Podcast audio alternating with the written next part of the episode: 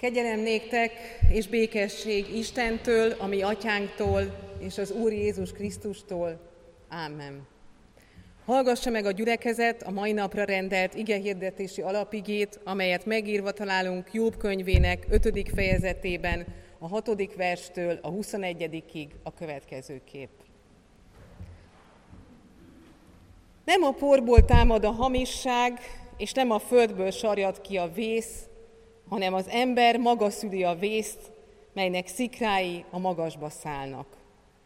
De én az Istenhez fordulnék, Istenre bíznám az ügyemet, aki hatalmas dolgokat művel, kikutathatatlanul, csodás dolgokat megszámlálhatatlanul. Esőt ad a földszínére, vizet bocsát a mezőkre. Magasra emeli az alantlévőket, a gyászolókat oltalmazza segítsége. A ravaszkodók terveit meghiúsítja, nem alkot köztük maradandót. Saját ravasságukkal fogja meg a bölcseket, és a cselszövők terve meghiúsul. Nappal is sötétben botorkálnak, tapogatóznak délben is, mint éjjel.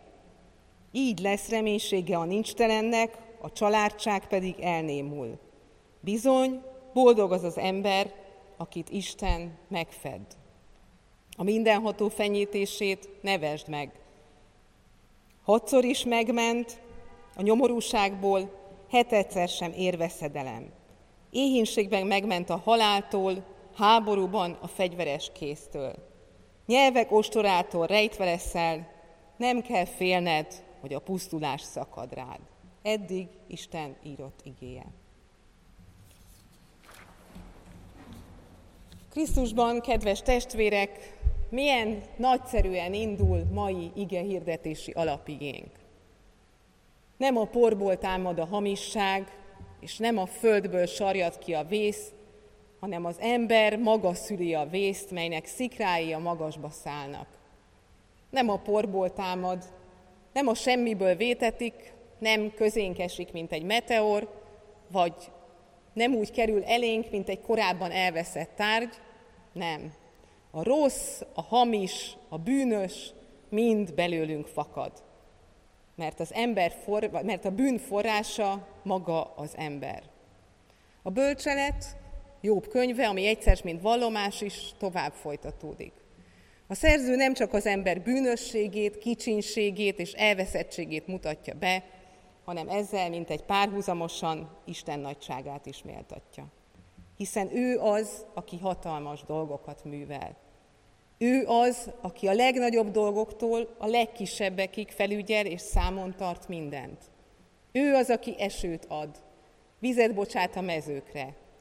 Tudjuk mind, ma már európai emberként is könnyen el tudjuk fogadni, vagy el tudjuk képzelni, hogy milyen nagyszerű az eső a hosszú, szikkat nyár után. El tudjuk képzelni, hogy micsoda kincs volt ez Izraelben. Értjük és érezzük az eső hűsítő voltát. Isten azonban, aki a legnagyobban is látja a kicsit, és az apróságban is a teljességet, odafigyel a mi ügyes-bajos dolgainkra is, és arra is gondja van, hogy ellenségeinket elhárítsa, eltirhítsa az utunkból. És ő az, aki mindenek fölött és mindig igazságos. Ő az, aki felemeli az alant lévőt, saját eszközével csalja csapdába a ravaszt. Nappal is sötétben botorkálnak, tapogatóznak délben is, mint éjjel. Megszabadítja szájuk fegyverétől, az erős kezéből a szegényt. Így lesz reménysége a nincstelennek, a családság pedig elnémul. Igen, Isten alkotása csodálatos, és Isten igazságot szolgáltat. Rendet tesz, látjuk, mert látni lehet, hogy mi magunk vagyunk a bűn forrása. Az ember a bűnök okozója, és minden büntetésnek oka van. És Isten az igazságos gyógyító, aki okkal fed, okkal sebez, mint egy orvos, eretvág, gyógyít, műt, igen, néha fájdalmas is ez. Ez a hit. Ez a hitbeli elköteleződés, amire nekünk is szükségünk lenne, látni kicsinségünket, a bűnből sarjadó hétköznapjainkat. Ráhagyatkozva, az ő igazságában bízva, az ő rendjében bízva. Urunk, add, hogy így hihessünk. Amen. Ja, nem. Elnézést, Krisztusban, kedves testvérek, nem akarok tréfálkozni a igehirdetési alapigével, de azt gondolom, hogy ha a mai igehirdetési alapigénket ebben az egyszerű értelemben próbáljuk el forgatni a szívünkben és a fejünkben, akkor nagyon erősen tévútra kerülünk. Igen, ez jobb könyve, első olvasásra, ha csak az igehirdetési alapigét olvassuk, akkor megnyugodhatunk, mert bizony a büntetés mögött mindig kell, hogy legyen bűn. De nagyon nagy csapdába esünk, hogyha ezt az igehirdetési igét így akarjuk megérteni. Kezdjük egy picit az elejéről. Azt hiszem, hogy a kedves testvérek mind ismerik Jobb történetét, de talán jó, hogyha rátekintünk egy picit Jobb karakterére. Jobbra, akiről a könyv prológusában már megtudjuk, hogy Istentől mindenféle tekintetben megáldott ember volt. Jobb, jobb vagyona több, mint tekintélyes. És ahogyan a Szentírás fogalmaz, ez az ember tekintélyesebb volt minden keleti embernél.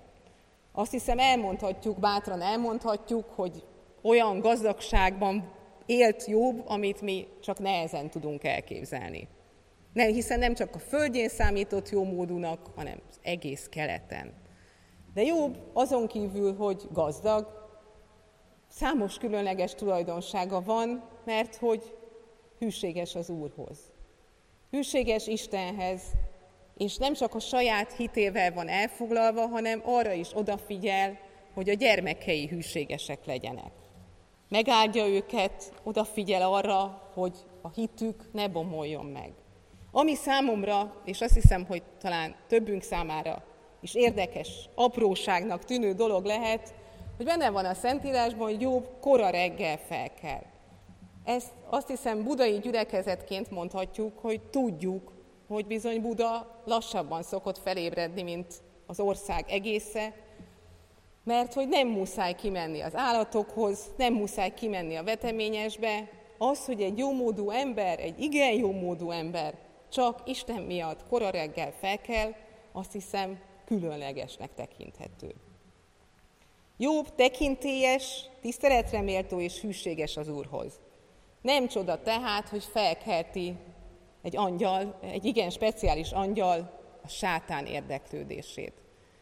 A sátán Zakariásnál és Jobbnál jelenik meg, de nem, mint a megtestesült gonosz, hanem divatos kifejezéssel élve, vagy számunkra is érthető kifejezéssel élve, egyfajta államügyészként. Még talán nem is a mi kontinentális rendszerünkben érdemes gondolkodni, nem az az ügyész, aki bemegy a hivatalba, szépen megírja a vádiratot, majd képviseli is azt, hanem az a fajta motivált angol száz államügyész, aki abban reménykedik, hogy bizony, hogyha megtalálja a bűnöst, vagy megtalálja a büntetés mögött a bűnt, akkor esetleg jutalmat, kormányzói széket is kaphat. Kormányzói széket nyilvánvalóan a sátán nem remélhet az Úrtól. De a saját beteges és perverz öröme az, hogy meg akarja mutatni Istennek, hogy lám, a te szeretett embereit közül senki nem hűséges a kevésen. Szereted az embereket, tudom, Uram, de addig szeretnek téged, és addig hűségesek hozzád, amíg mindenük megvan. Amíg gazdagok, szépek és jók, amíg egészségesek a gyermekeik. Jobb tehát minden szempontból különleges, és a helyzete is az. A probléma mindössze az, mai igehirdetési alapigénkkel, hogy ez nem jobb szájából hangzik el jobb könyvében, hanem a kedvesnek nem mondható barátok szájából, akik jogosan ugyan vigasztani próbálják jobbot, de finoman szólva a technikájuk nem tökéletes.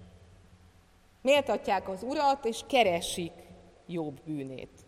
Keresik a bűnt, mert büntetést kapott. Milyen paradox helyzet ez, kedves testvérek. Paradox, amely ellentmondás megjelenik egyébként a világirodalomban is, talán a legklasszikusabb módon Franz Kafka percímű művében. A regény így kezdődik. Valaki megrágalmazhatta József Kát, mert noha soha semmi rosszat nem tett, egy reggel letartóztatták. Valaki megrágalmazhatta József Kát, ahogyan valaki, konkrétan a sátán megrágalmazta Jóbot is. A büntetés megtörténik, a bűnt azonban senki nem leli. Nem ismerjük József K. bűnét, ahogy nem ismerjük Jobb bűnét sem. De keressük. Szenvedélyesen keressük a másik bűnét a büntetés mögött. De vajon mi hajtja ezt a szenvedélyt? Miért érezzük annyira fontosnak, hogy megtaláljuk ezt a bűnt? Az egyik indok tulajdonképpen érthető és nagyon természetes is.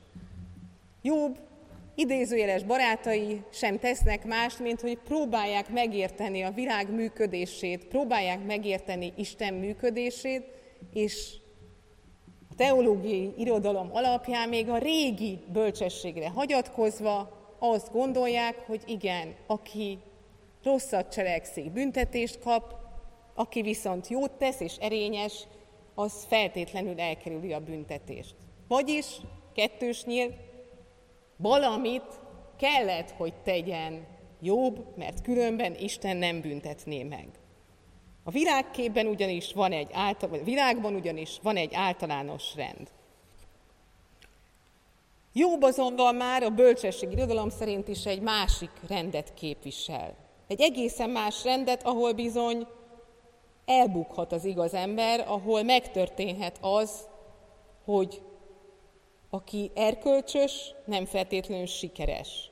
Sikeres volt, társadalmilag is, elveszítette mindenét, de tudjuk, hogy a siker, az Isten előtti siker nem a földekben és a társadalmi elismertségben rejlik. Jobb tehát egy keresztény ember számára, egy Jézust ismerő ember számára már értelmezhető valóság, értelmezhető etikai rendszer. De mi a másik okunk arra, hogy olyan szenvedélyesen keressük ezt a bűnt? Az egyik internetes portálon találtam egy számomra igen megrázó írást, ahol egy depressziós keresztény ír. Engedjétek meg, hogy néhány sort ebből szó szerint is felolvassak. Amikor keresztényként krónikus depresszióban vagy szorongásban szenvedsz, úgy tűnik, hogy mindenki lelkesítő beszédet akar tartani neked, miközben szinte senki sem akar bemászni a sötétségbe, és csak egyszerűen leülni melléd.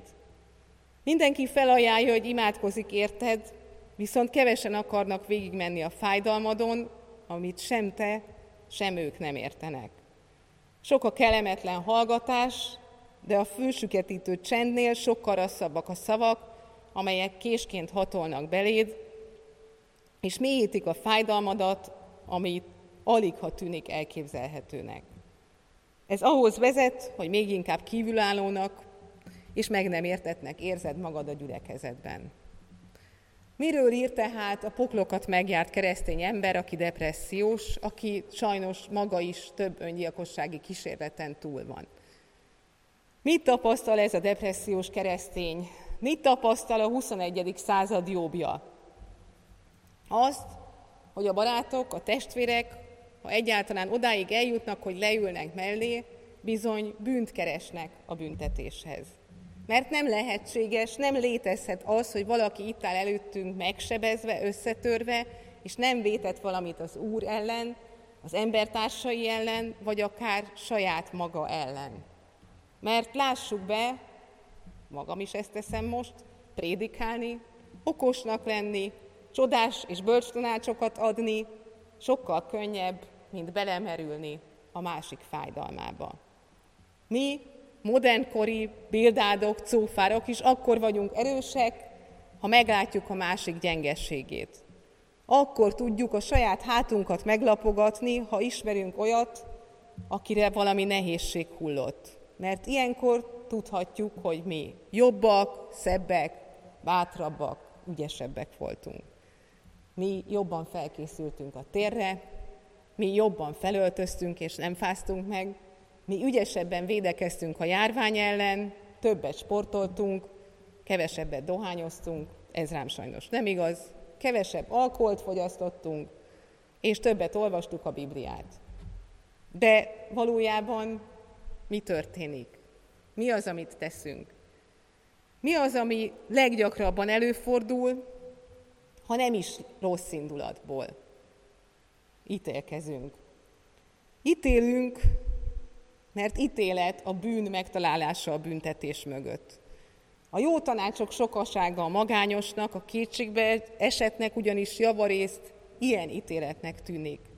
Annak az ítéletnek, hogy mi tudjuk az okot, a mögöttes tartalmat, csak ő a sötétségben lévő veszítette el a kapcsolatát Istennel. A tanulság azonban kettős. Kettős, mert nem csak a rosszul szerető barátoktól lehet tanulni, hanem Jobbtól magától is. Jobb ugyanis, és karakterének nagyszerűsége itt bontakozik ki újra, hisz a saját ártatlanságában. Kivételes egyéniség, mert bár elveszíti mindenét, mégsem mondja azt, hogy ő igaztalan lenne. Azt hiszem, hogy sokunk, én bizonyosan bevallanám minden nem létező bűnömet is, hogyha már elveszítettem volna az összes ennyi jó, jó, jóval nyilvánvalóan nem rendelkezem, de ha a javaimat, családomat, gyermekeimet, szeretteimet, bizonyosan magamat is ostoroznám, és keresném a bűnömet. Keresném, hogy mit vétettem Isten ellen. De jobb kitart. Kitart a saját igazvoltában, és kitart Isten hitében is. Legyen tehát példa jobb. Legyen bátorságunk arra, hogy az embert lássuk. Az embert lássuk valóban. A másikban és saját magunkban is. Jobb tudja, hogy ő nem bűntelen. Tisztában van azzal, hogy mivel ember esendő, bűnös. De azt is tudja, hogy az egész életét Isten előtt éli. Ha így tudunk tekinteni embertársainkra és saját magunkra, akkor nem a sátán vádló szemével fogjuk látni a másikat, hanem Jézus szeretetén keresztül. Ha a szeretet kerül a vád helyére, nem akarunk ítélkezni. Nem akarunk feltétlenül okot találni az okozat mögé. Nem akarunk úgy bölcselni, hogy saját feltevéseink, előre gyártott teóriáink megakadályozzák azt, hogy a másik embert valójában lássuk. És így könnyebb lesz osztozni a fájdalomban. Könnyebb lesz úgy jelen lenni a másik mellett, hogy az valódi és érezhető jelenlét legyen. Könnyebb lesz belemerülni a depressziós, félelmekkel küzdő vagy beteg felebarátunk életébe, sötétségébe, hogy valóban elhordozzuk egymás terhét. Mert lehámlik rólunk az ítélkezés kényszere. Krisztusban, kedves testvérek, magamról tudom, és akik itt vannak szeretteim, ők is pontosan tudják, hogy igen, könnyen esem az ítélkezés csapdájába, és az okoskodás csapdájába is. Tudjuk, hogy ezt nap mint nap elvétjük. Tudjuk, hogy így szeretni, hogy Krisztus szeretetét közvetíteni milyen nehéz, a legnehezebb. De hogy valóban egymás jó orvosai lehessünk, nincsen szükség nagy dolgokra. Mindössze a másik meghallgatására, odafigyelésre, ami gyakorta csak csend, egy érintés és leginkább figyelem, amelyet Krisztusra tekintve a legtisztább büntelenre és a mégis megbüntetettre érthetünk meg leginkább. Úgy legyen. Ámen. Imádkozzunk. Drága jó atyánk, tudjuk, hogy milyen esendők vagyunk. Tudjuk, hogy nap mint nap elbukunk, hogy védkezünk. De azt is tudjuk, hogy Jézus megváltott minket. Megváltott attól, hogy az örök bűn és bűnhődés körforgásában létezzünk, és attól is, hogy vádlói legyünk másoknak és saját magunknak. Istenünk ad, hogy valóban a Te szereteted által egymás gyógyítói lehessünk, a Te csendedben megmerjük élni a másik fájdalmát és kétségbeesését, és keresztedre tekintve megértsük, hogy az emberi ítélkezés nem neked tetsző és tőled származó dolog. Ámen.